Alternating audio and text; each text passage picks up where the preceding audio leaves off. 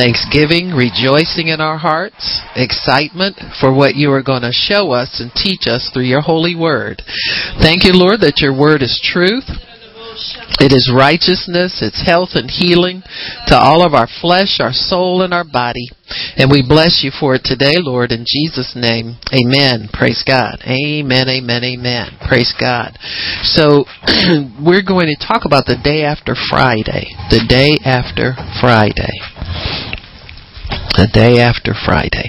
Uh, since it is a day after Friday, I thought we would do some uh, investigative researching and see if we can follow Jesus uh, from the uh, time of his death and burial uh, to his resurrection. Uh, it's a three day journey. And I thought it would be interesting because I often uh, try and think in my mind if I have the facts correct, you know, accurately what happened when you get scriptures. You know, scripture is it's kind of a roadmap. It always uh, uh, uh, entices the curious because you get a scripture and you don't know where to place it, so you got to find another one and you got to get more. So it's kind of exciting to me to study the Word because you can um, put together a picture that God wants us to draw as believers, with God giving you the answers through His Holy Spirit. So don't ever be afraid to ask questions and search out the Scriptures. The Bible tells us to do that because God will always bring you answers. If if uh, He doesn't if you you don't have the strength in your spirit or the gifting to be able to to grab these things yourself he'll always give it to somebody through a book through preaching through something. But he will always answer every heart question and every heart cry.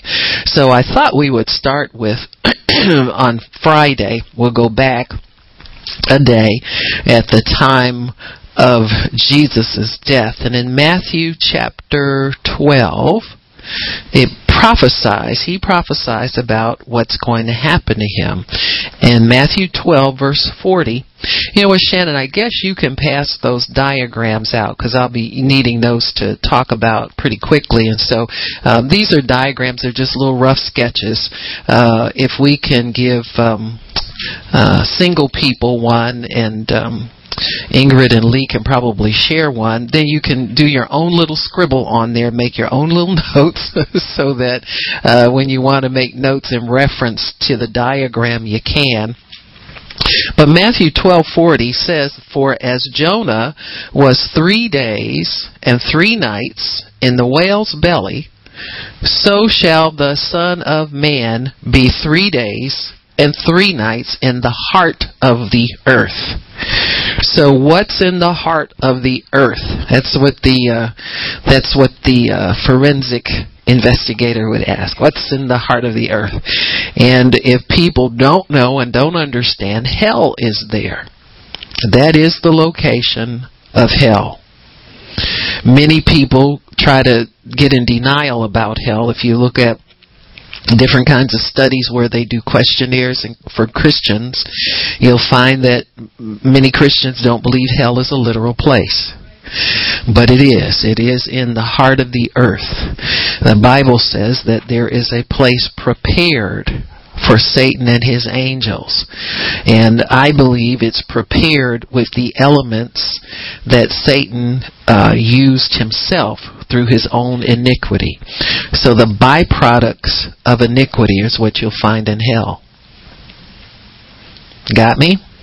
That's why when you're saved and your sins are forgiven and they're paid for, that cancels hell's claim on you and the byproducts of iniquity don't belong to you anymore. Got me?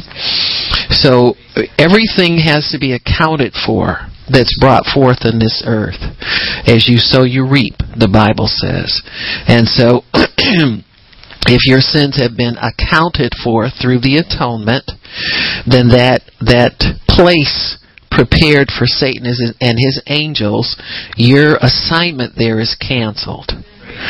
And all the byproducts of that place are canceled against your life. Okay? Both in this on this side and the other side. Everything that hell has that would have been yours had it not been for the shed blood of Jesus is now canceled against you. The Bible says even the ordinances that were contrary to us, the things we weren't able to do, were nailed to the cross. So the weakness, the not able to, I can't, I can't, maybe I can't pray like you do, or maybe I don't have faith like you, that's been nailed. You got me? So you can pick up the strength that you need and you can pick up everything that you need because of the shed blood of Jesus. And that's very important for us to keep in mind as we talk about uh, where where Jesus spent the three days. So the day after Friday, we see now he was three days. He prophesied. He said, "I will be three days and three nights." In the heart of the earth, just like Jonah was three days and three nights in the whale's belly. So that parable, uh, there's a similarity there between Jesus and Jonah. And you know, Jonah was uh, was spit out alive outside of the whale's belly. And so Jesus came out alive of that tomb. Amen? And so we're out of hell. So we'll talk about what what he did. As best I can I'll try to put this together and, and we'll help each other to get understanding. In Luke 23 then if you'll turn there we see Jesus has an appointment somewhere on Friday. So we find out where he is on Friday in Luke 23 and verse 23 verse 40 let me see if I got it right. Yeah. Uh, Jesus here is is hanging on the cross. This is his crucifixion. And Jesus is uh, releasing forgiveness to the people who are mocking him and who are, are uh, you know, the, especially in verse 34 where the um, uh, the um, soldiers are you know, throwing dice, rolling the dice to see who's going to get his clothing. And so he says, Father, forgive them, for they know not what they do. And the people stood stood beholding, and the rulers also with them, deriding him, saying, He saved others, let him save himself, etc., etc. And the soldiers mocked him, saying, If you're the king of the Jews, save yourself. And so, uh, uh, verse 39, one of the evildoers or thieves, which were hanged, railed on him, saying, If you're the Christ, save yourself and us. Mocking. Salvation does not come to mockers. That's not a sincere request for salvation. Hmm? So he had no revelation of who Jesus really was, and therefore mocked him. But the other answering rebuked him, saying, Don't you fear God, seeing that you're under the same condemnation? In other words, it's time to put the jokes aside and really focus in on your situation. This is no time to try and condemn somebody else with your words and taunt somebody. You know, you've been a thief and a crook all of your life. When are you going to stop? In other words, and when is it going to get serious enough for you to turn to God? And isn't that what we wonder about everybody we pray for that's not quite saved? When is it going to get serious enough for them?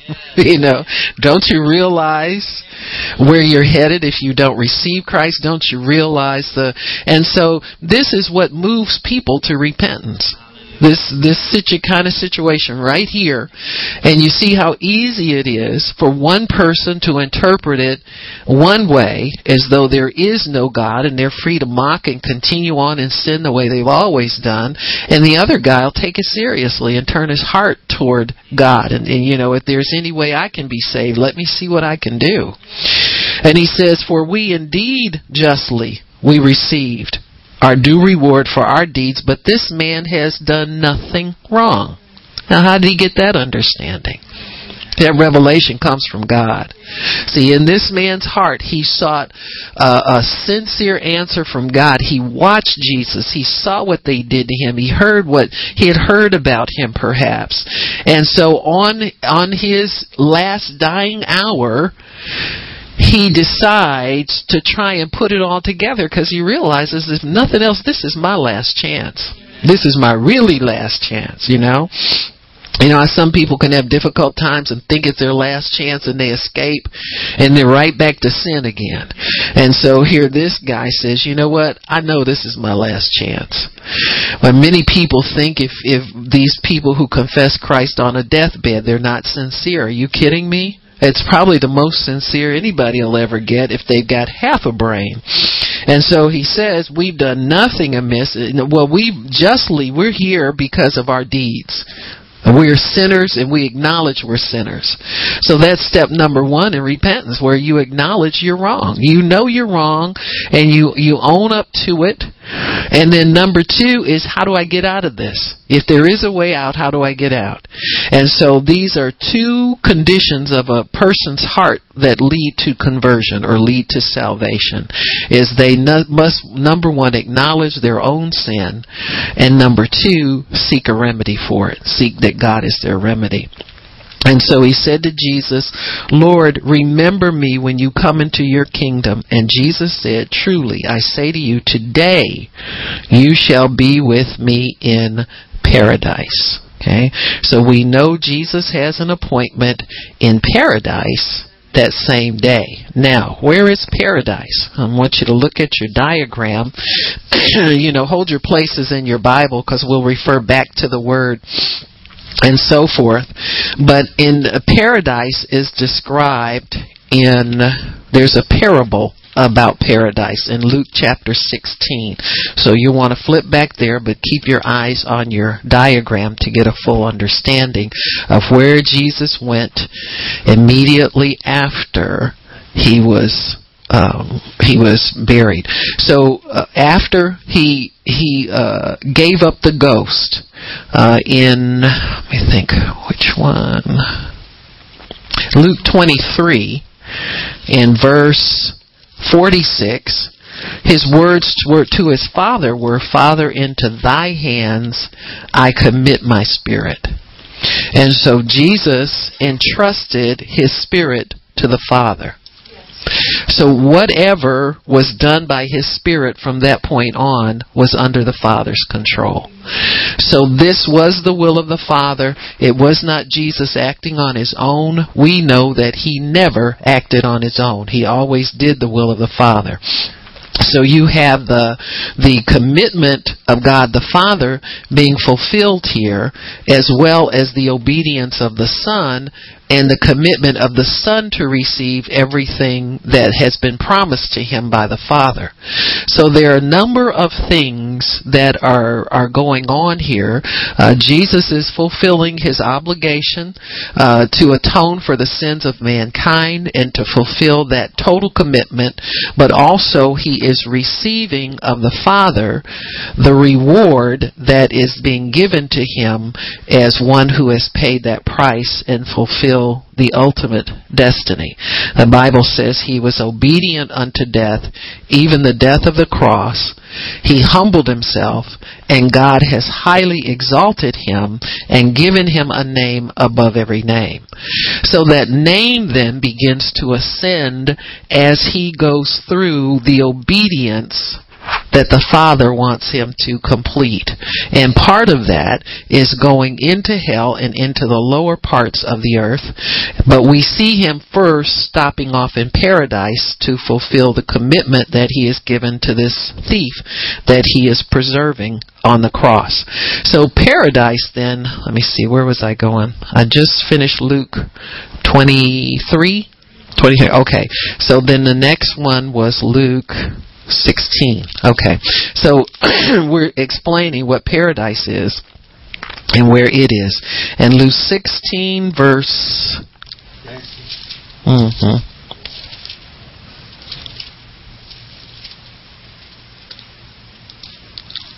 Starting in verse 19, there was a certain rich man which was clothed in purple and fine linen, and fared sumptuously every day. So this is a wealthy man who had all kinds of material possessions. He ate what he wanted, desired what he want, whatever he desired. And there was a certain beggar named Lazarus, which was laid at his gate full of sores, desiring to be fed with crumbs which fell from the rich man's table. Moreover, the dogs came and licked his sores. And it came to pass that the beggar died and was carried by the angels into Abraham's bosom. The rich man also died and was buried. And in hell he lifted up his eyes, being in torment, and seeing Abraham afar off and Lazarus in his bosom. And he cried and said, Father Abraham. So this was a covenant man that lived like this. Got me? He was a Jew that did not live according to the law. He didn't obey the, the laws that he was supposed to obey. Have mercy on me and send Lazarus that he may dip the tip of his finger in water and cool my tongue, for I am tormented in this flame. But Abram said, Son, remember that you in your lifetime received your good things Likewise, Lazarus evil things. But now he is comforted and you are tormented. And besides all this, between us and you there is a great gulf fixed, so that they which would pass from there to you cannot.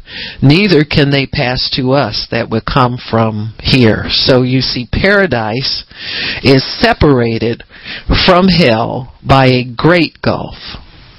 So it's like if you say like anybody ever flown over uh, the Rocky Mountains and you see the Grand Canyon under there. Well, it's kind of like that, only probably greater because nobody can get across, but they have awareness of what's going on over on both sides.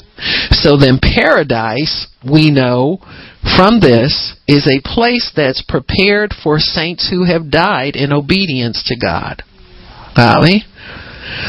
Paradise then seems to be, I don't want to call it a holding place, but it's a pleasant place where the departed that have died in Christ, so to speak, or in faith in God, in the real one, true and living God, obedience to His law, etc., etc. Those who have lived that kind of life in obedience to God's law, they were kept there it appears that heaven was not open to people who died in faith at that time under the old covenant. So that was the old covenant place for the departed saints. And it, it looks as though there is a gulf between them and there is hell on the other side, which is a place of torment. That's what it says here. They are tormented and they understand how they got there. Because the the rich man understands now what he should have done right. See, God is faithful, he can't deny himself. See, everything that's that's true will be revealed to people at some point.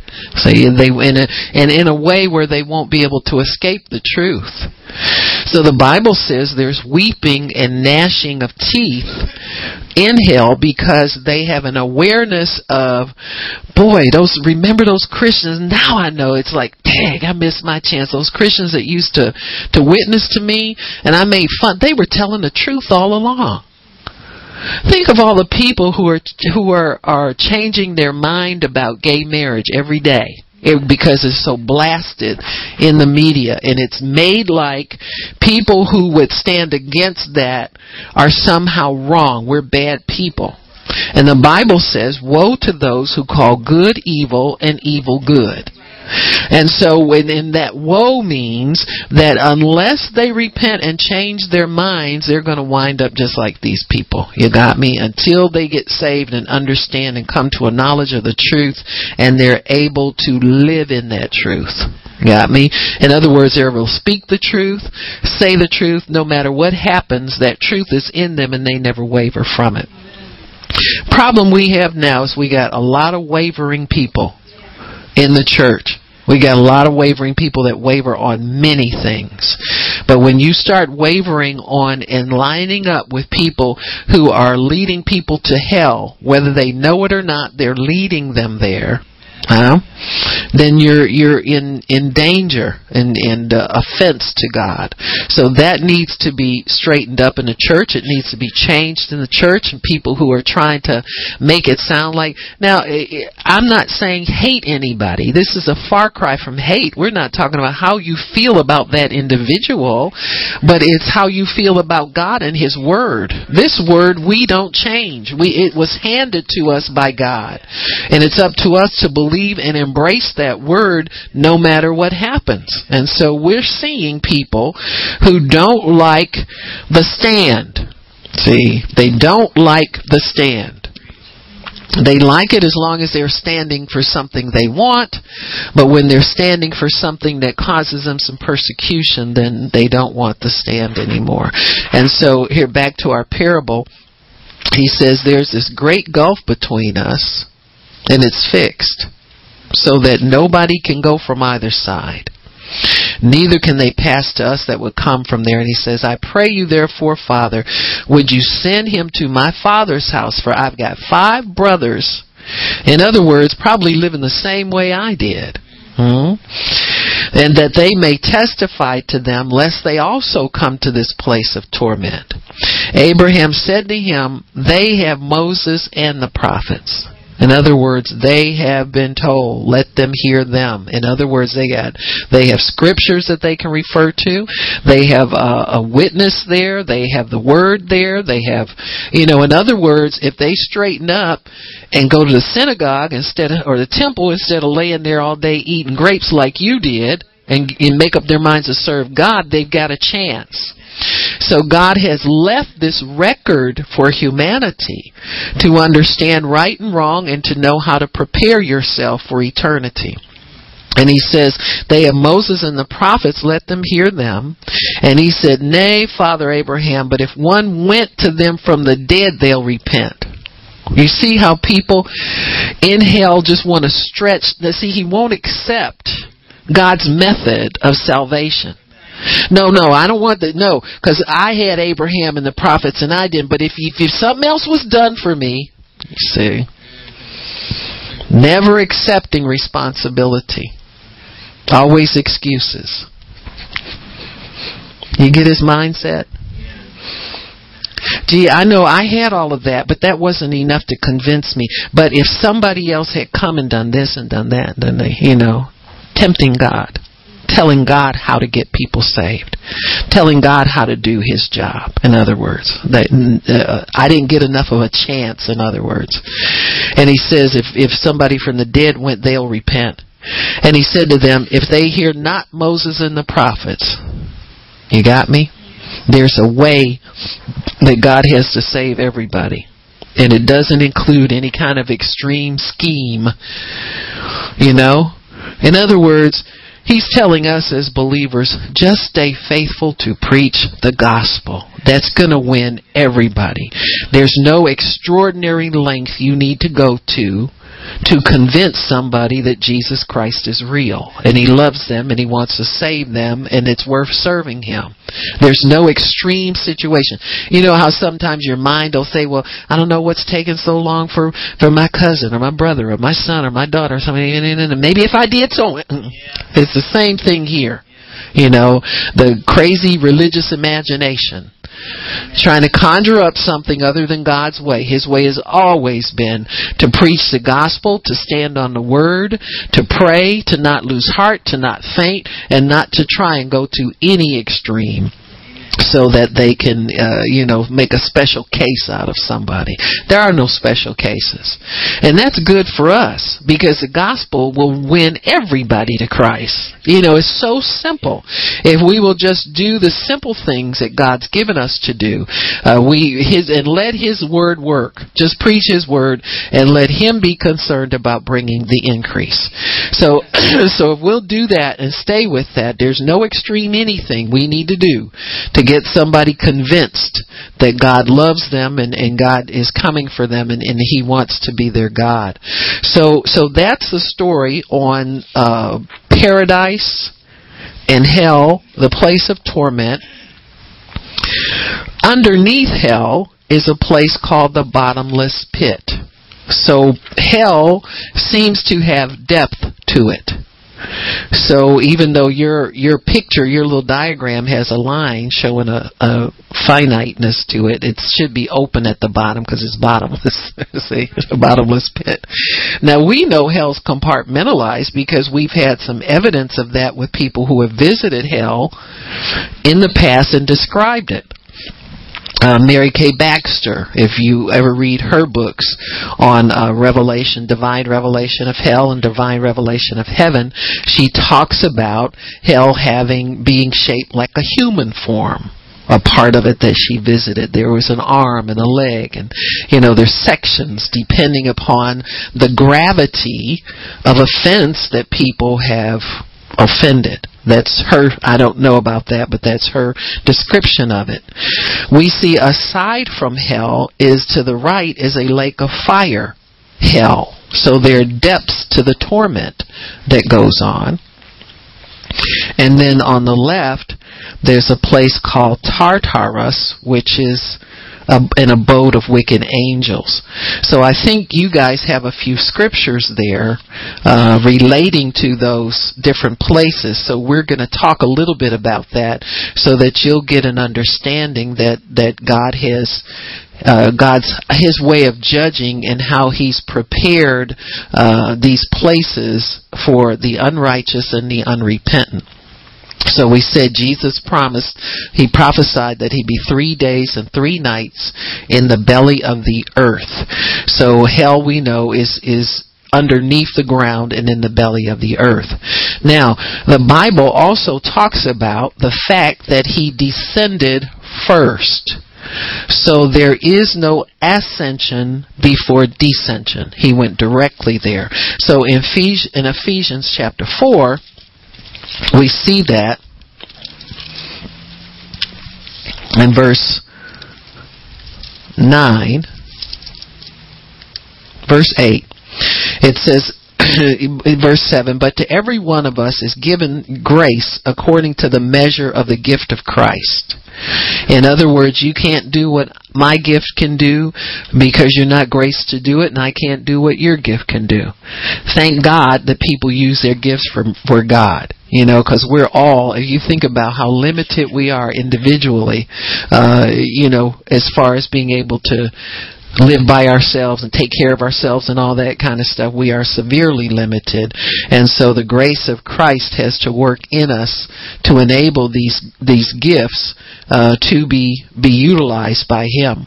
And so it says, Wherefore he saith, when he ascended up on high, he led captivity captive and gave gifts unto men. Now that he ascended, what is it but that he also descended first into the lower parts of the earth. So in his ascension, he gave gifts unto men, and it's specifically talking about the ministry gifts and also the gifts of the Spirit that that uh, compose the ministry. You know, that a ministry you don't have a ministry without the Holy Spirit and His gifts, and so he he descended that he might uh, uh, descended in that same also Hold on, verse 9. Now that he ascended, what is it but that he also descended first into the lower parts of the earth? He that descended is the same also that ascended up far above all heavens that he might fill all things. So Jesus is fulfilling his obligation to fill all things. In other words, to claim every part of the earth every part of heaven, every so that he's Lord of all. So he goes in in full authority and lordship in all of these places so that he can lay claim to them as Lord of all and fill all of these places. Even the lower parts, the parts that we're afraid of, he fills. David said, Where can I go to escape your presence? If I make my bed in hell, you're there, and if I descend upon the heights, you're there too. You're Lord of all. You're everywhere. And so Jesus then fulfills this and makes known of it in his resurrected form. Now Jesus was always Lord of all. But when he took on the shape of a human, he took on the shape of a man, he began to fulfill lordship and dominion on the part of humanity. So that as a man, he could die and pay the price for our sins and then be raised up for our justification so that we can live as just people on this earth and not just sinners saved by grace. There's something wrong with that whole concept because that stops at the cross and it doesn't take into mind any of the work that was done by Jesus as a sinless man invading all the places where people who had died in sin had had their abode. See, there's something different about his his appearance in these places because every soul that ever went there before went because they had sinned.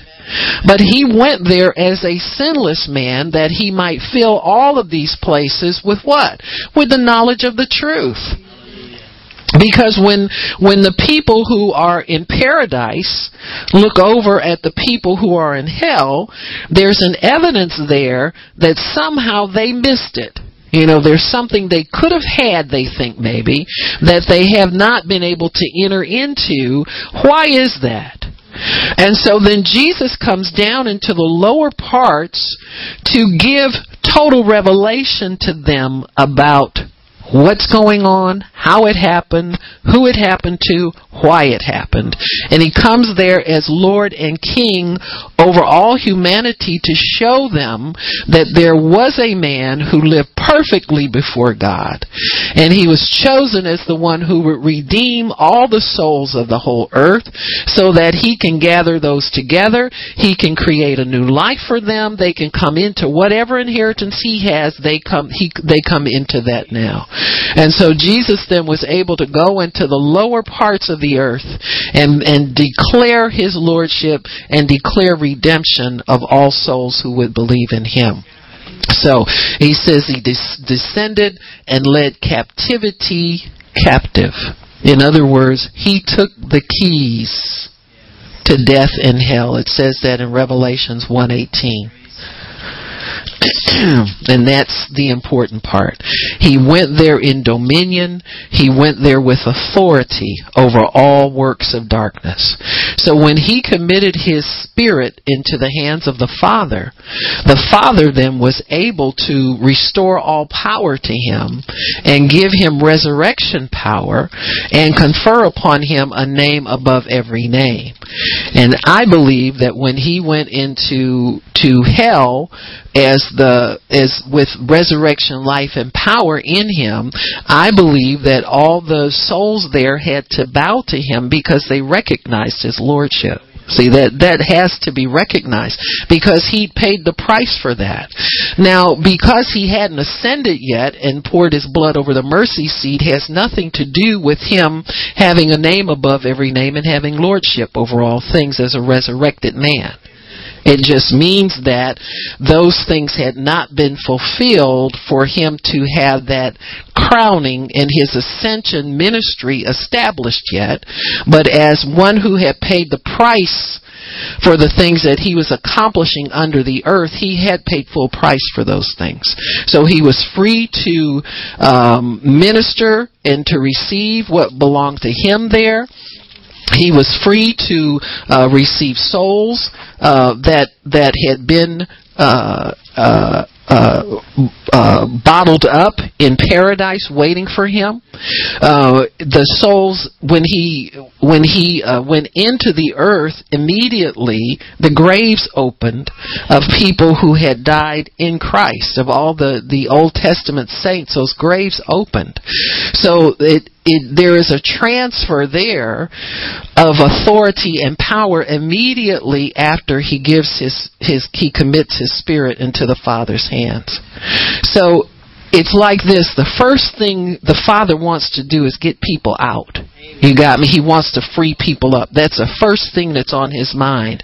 Because those graves opened immediately after Jesus, uh, when, uh, he gave up his spirit. Let me see if I can find that for you. Might be a Luke one and it might be a John one. I'm not real sure.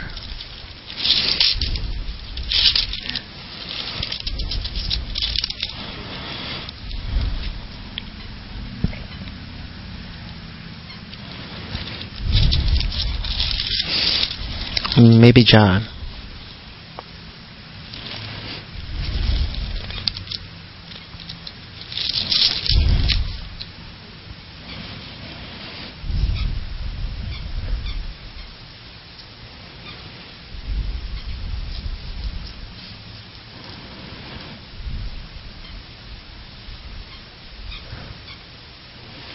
Uh, like I said, Matthew. That'll be wrong too. no, it won't. Let's see.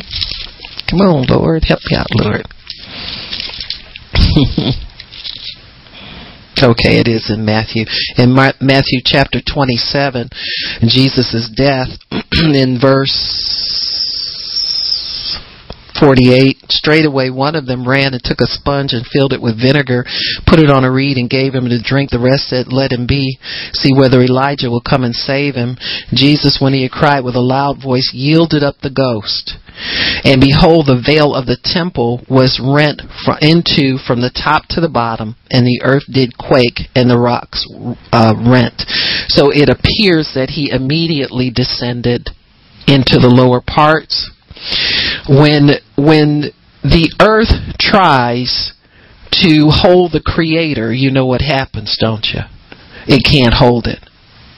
Tried to hold the life of the, the creator, the sinless son of God, it just can't happen. So the earth has to yield to the power that Jesus had when he came off that cross. He laid down his life, but then when he put his spirit into his Father's hands, the Father gave it back to him with greater power this time. When because when he walked the earth, he said, "All power is given to me in heaven and earth." And so he, as he walked the earth, it was power was limited because of what the Father wanted him to demonstrate while he was here, and also he had not paid the full price for to be the Son of God in resurrection power. And so it says here, the earth quaked, the rocks broke or flew open, and the graves were opened, and many bodies of saints which slept arose and came out of the graves after his resurrection and went into the holy city and appeared unto many. Now, those graves the bodies no doubt were reunited with the spirits and the souls that were down in paradise because if your if your body is buried and it's right here the the tent that you you lived in when you walked here the flesh and bones or whatever's left ashes your spirit and your soul then are what is carried off into eternity. And so here we have the the spirits and the souls being reunited with bodies of people that had died in Christ. And that's perhaps what was the transaction that was happening as Jesus went down to paradise and found them. He just began to make them whole again and restore to them and then put them in a state where they could those bodies could be glorified and they could be taken up to heaven. And so here he is working to re, to make every everybody whole, to restore everybody, spirit, soul, mind, and body throughout eternity. He does that for us as we walk in, in eternal life down here. That's the purpose of eternal life coming back into us. To make us whole and not fragmented. That's why we renew our minds. We get transformed through the renewing of our minds in the Word of God so that our souls can fit into these tents and can, can bring these tents back to eternal life again. So what He's able to do for us after He's paid the price for us, He has to do with those departed souls too that He's paid the price for as well. And so He begins to restore and make whole Everybody, spirit, soul, mind, and body, all of the redeemed get the same treatment. So here he is. Where were we? We were at, we departed a little bit. I digressed a little bit. Descended, led captivity captive. So in Revelations 118, it says he has the keys to death and hell. Man.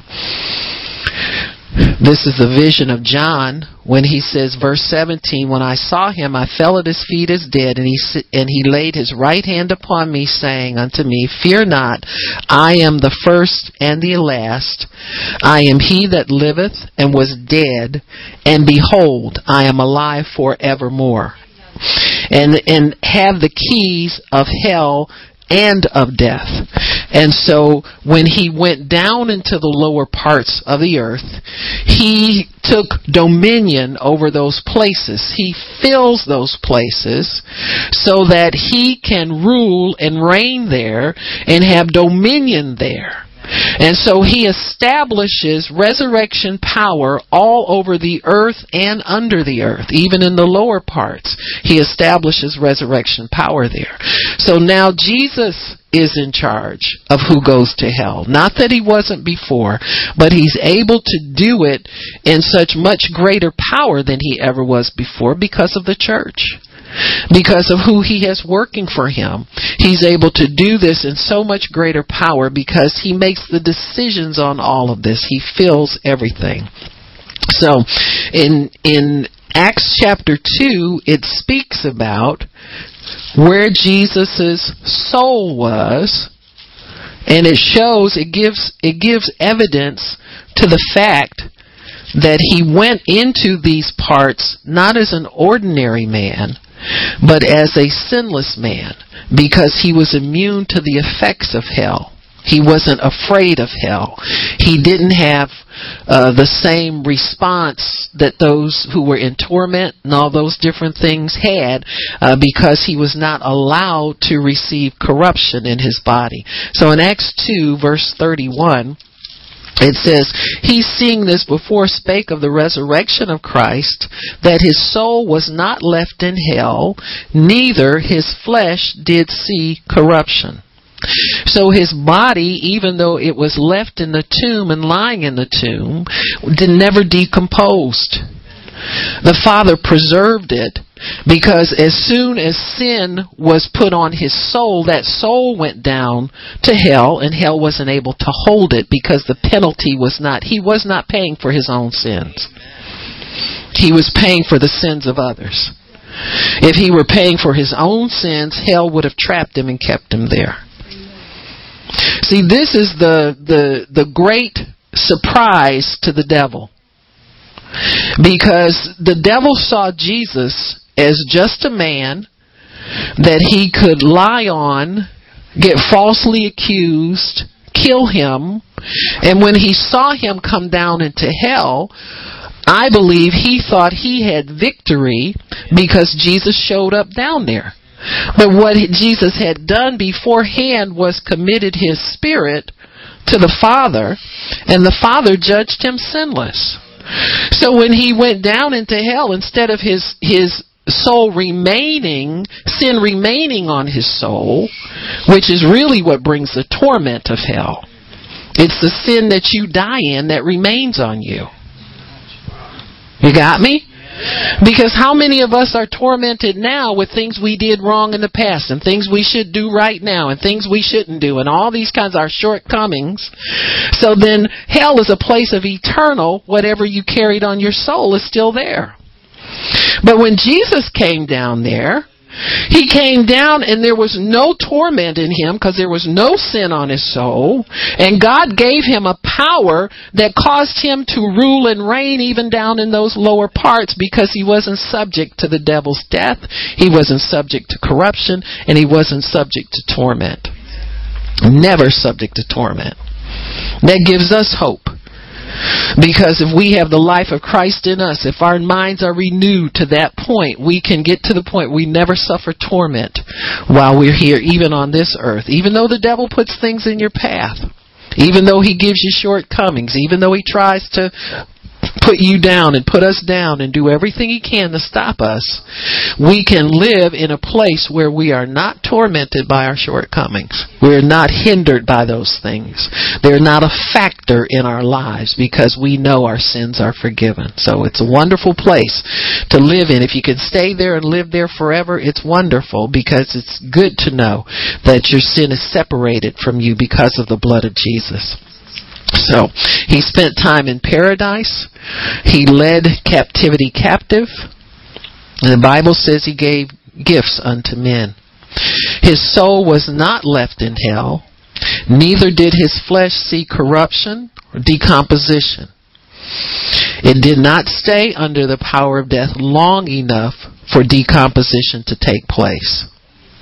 Why? Because he was raised up before corruption set in and he spent time in paradise and led captivity captive. So in Colossians 2, let's investigate what that says. Y'all still with me here? I think I watch too many detective shows. Colossians 2. I hope this is clearing up questions because I used to have, I, and I still do have a few questions. I said, well, he was there for how long? What did he do? And does that account for all of his time? you know, the way the investigators do. We retraced his steps, and he had enough time to go here, there, and there, and there. Okay, Colossians 2 and verse 15, it says here, He spoiled principalities and powers and made a show of them openly, triumphing over them in it. Okay? So he led captivity captive and he spoiled principalities and powers, triumphing over them in it. and I believe this is where, in, in the lower parts of the earth, where he showed his dominion, just being there in power and in authority where this place had no authority over him. He came down there, the soul of a man shows up in the lower parts of the earth, and it has, and all of their torments and all of their uh, sin and, and degradation has no effect on him whatsoever. So he triumphed over all principalities and powers and made an open show of them. And I believe this is when the the devil thought he had him, and when Jesus came through with more power on him than Satan had ever seen in his life on a man. You see, he had more power even than he had on the earth. Because when he was on the earth, he had not fulfilled everything that the Father had given him to do to establish his rulership and have a name above every name. He was subject to what the Father. So his power was kind of like given to him as he needed it by the Father, and he yet still had different things to obey to fulfill his commission and to satisfy the Father that he had received this name and earned this name. And so he was when when he descended into the lower parts, that was to be expected. All people go there when they die. Question is, does he go to paradise or does he go to hell? Well, here, he's a guy that's moving around everywhere. And he's acting like he owns a place.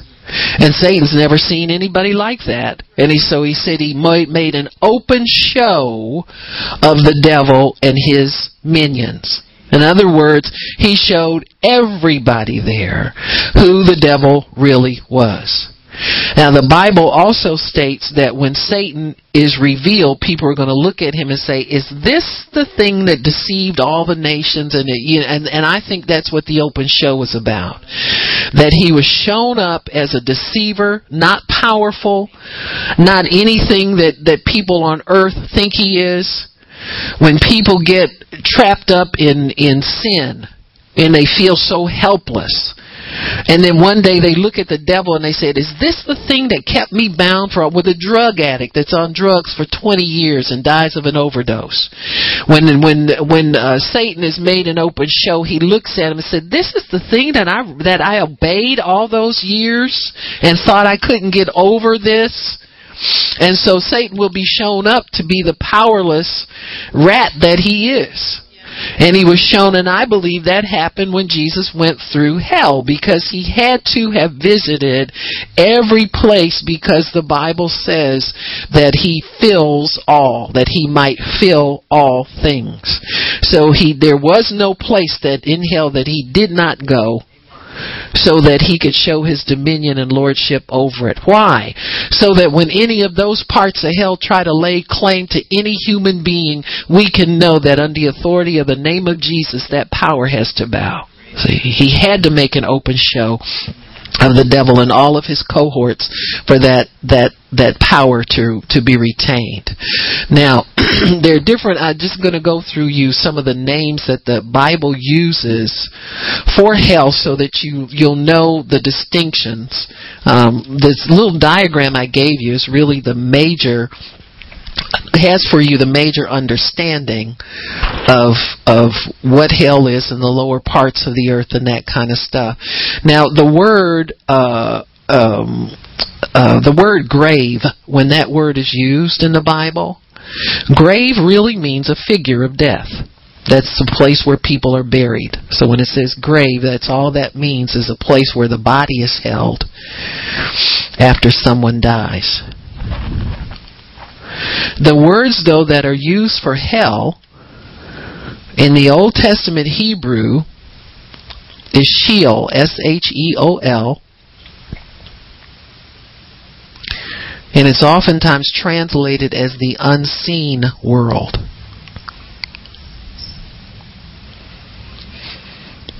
The same place in the Greek is Hades, H A D E S. And that refers to hell and the unseen world.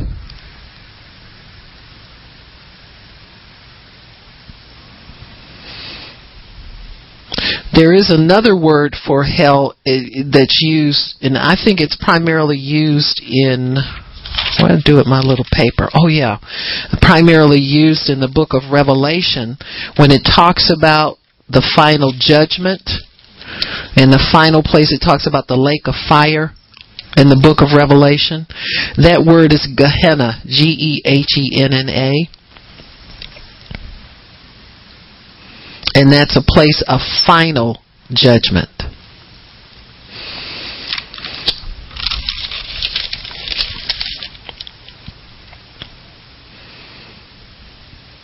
So when they talk about Jesus' soul not being left in hell, it's, it's Hades. Okay, that's the one it's talking about.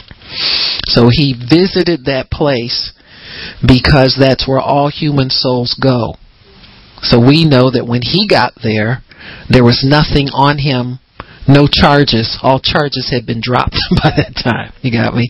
And so he was able to ascend over that place and get dominion and authority over it. We talked about paradise separated from hell by a great gulf. Paradise is a place of soul torment. Lazarus, we know, was on the paradise side.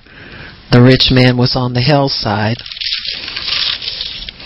The thief that died with Jesus was on the paradise side.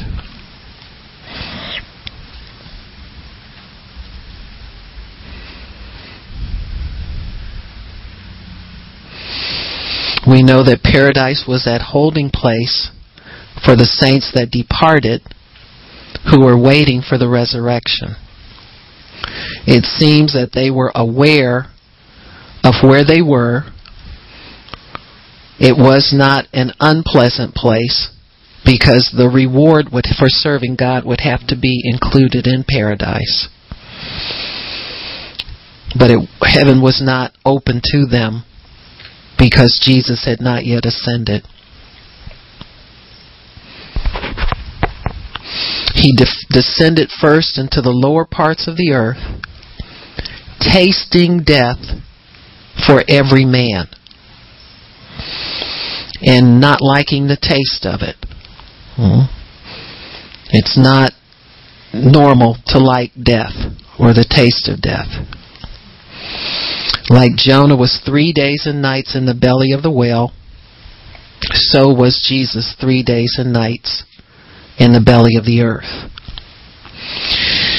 The uh, uh, there's a, a reference to paradise, or not not as the word paradise, but it seems that um, there's an evidence in the Old Testament of the existence of paradise, and that is I don't know which Samuel this is. I think it's Second Samuel chapter 28. I'm gonna try it. I somehow I forgot to write. First, is there 28 in Second Samuel? No. okay. How about one? I don't know where this reference comes from, but I'm going to try. And um, it's the reference of Samuel uh, and Saul. Saul was alive at that time, so let me see. Where did Samuel die? First, First Samuel 28. Okay, and 14.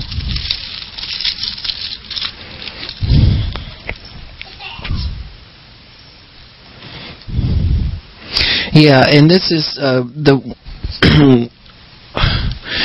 Sam uh, Saul and the witch of Endor when when you know when religious people can't get an answer from God when they can't get a prophecy from God they go to Madame Cleo. You know it's just the way it is. They just want to be guided by anything. So you know kind of got to watch collecting prophecies words and prophets.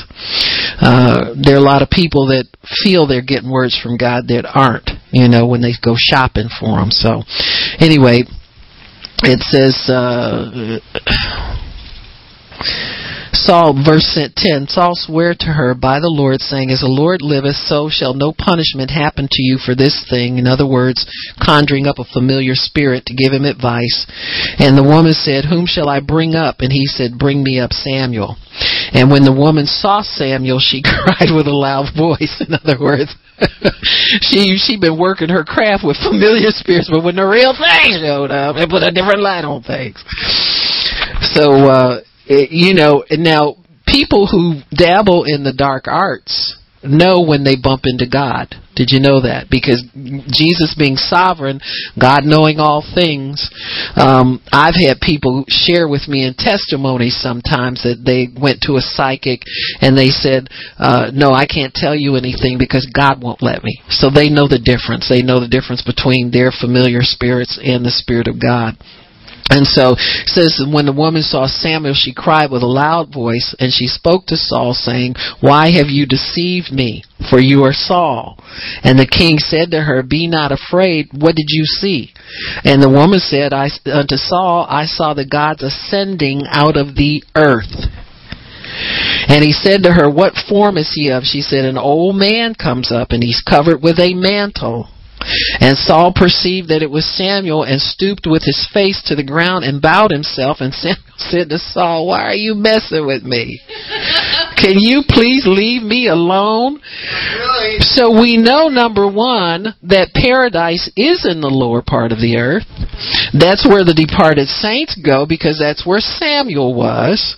And with God's permission, they can contact earth whether we like that part of it or not, because the Bible's true. Now, and people say, well, that wasn't Saul because you can't do that. Well, God can do anything He wants to do. And I think if a if a prophet's earned his right to go to paradise and be peaceful, we know it's a peaceful place, and we know that to come back to the earth disturbs people. For people who can't let it go of dear departed ones. I feel like they served their time here, you know?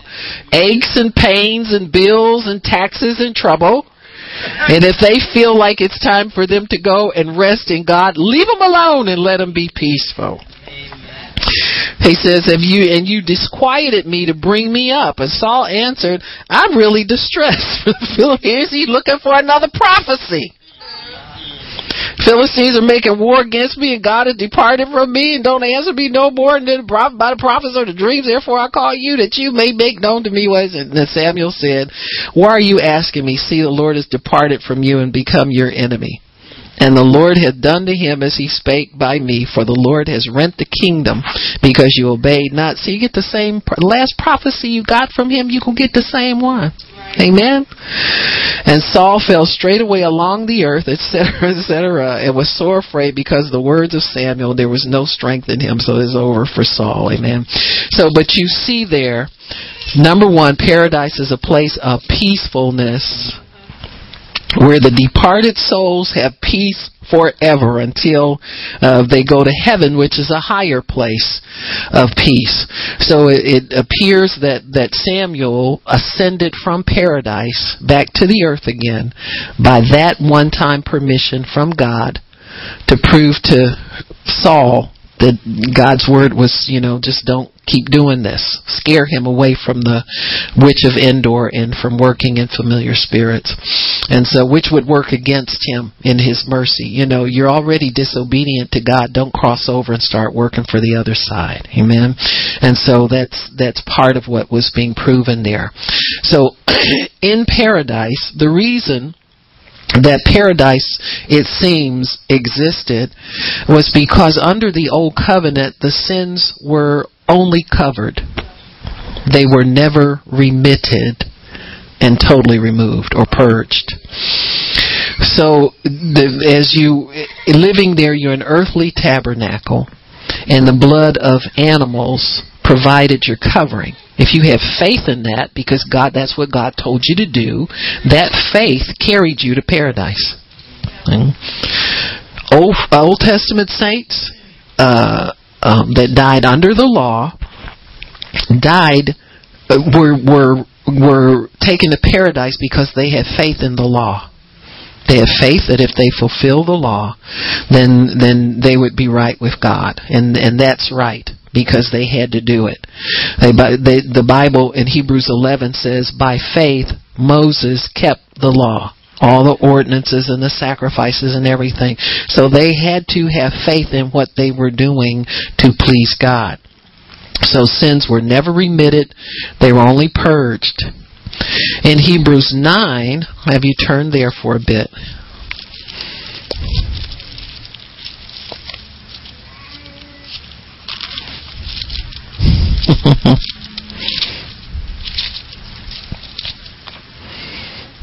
In Hebrews 9 in verse 26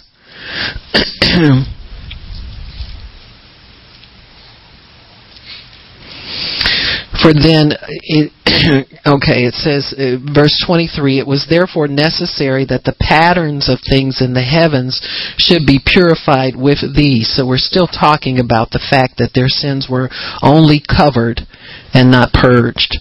So there was a pattern in the earthly tabernacle of the heavenly tabernacle. And so the pattern of things in the heavens had to be uh, purified with pure things, but the the uh, uh, things on the earthly tabernacle were purified with earthly things. So there was an animal sacrifice prescribed for this. For Christ is not entered into the holy places made with hands, which are the figures of the true, but into heaven itself, now to appear in the presence of God on our behalf or for us.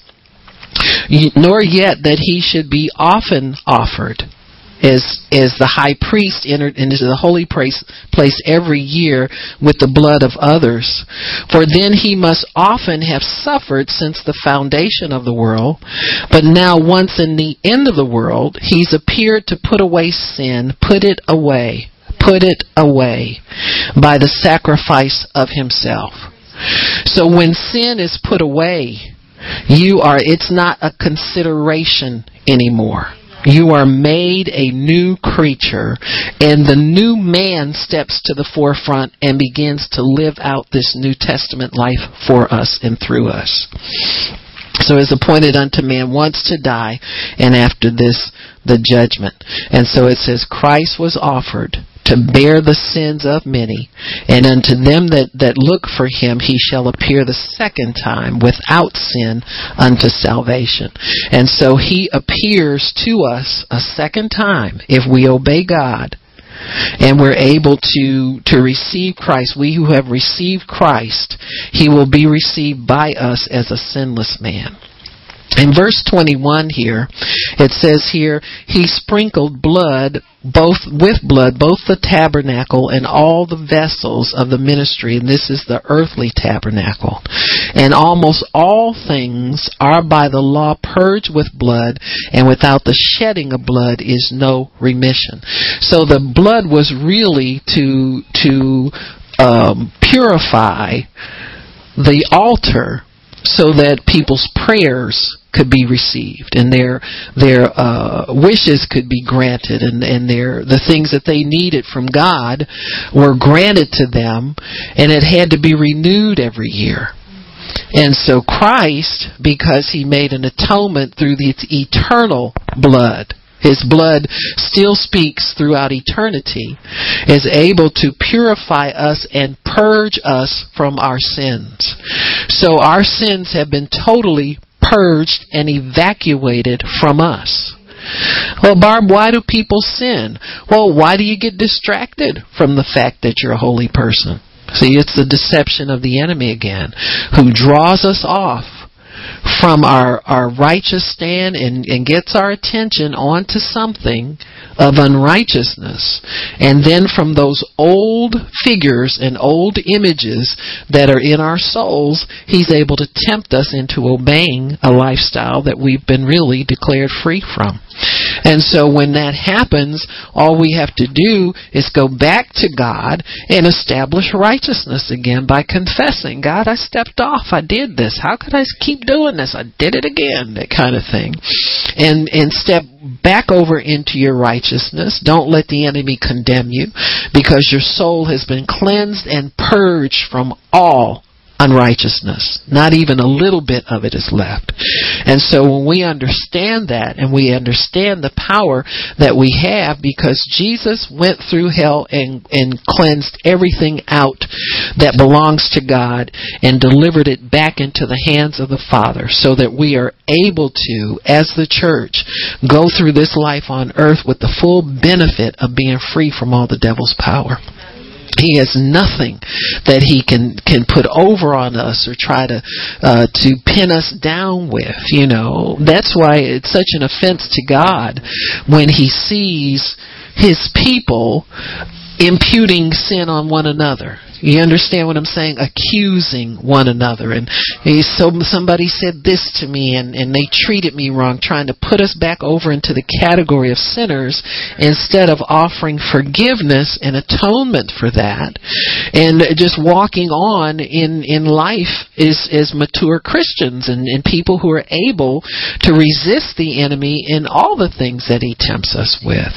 So, so Jesus was able then, he immediately said set apart his work after his death and burial to establish us as righteous people, to defeat the enemy's power against us, to please the Father, to, to inherit all things. If you're an heir, you have to go and lay claim to everything. And so he was able to go even under the earth and lay claim to everything. His lordship uh, extends down there as the resurrected Son of a living God so that man can have dominion over these things. He wasn't lording it over the devil for himself.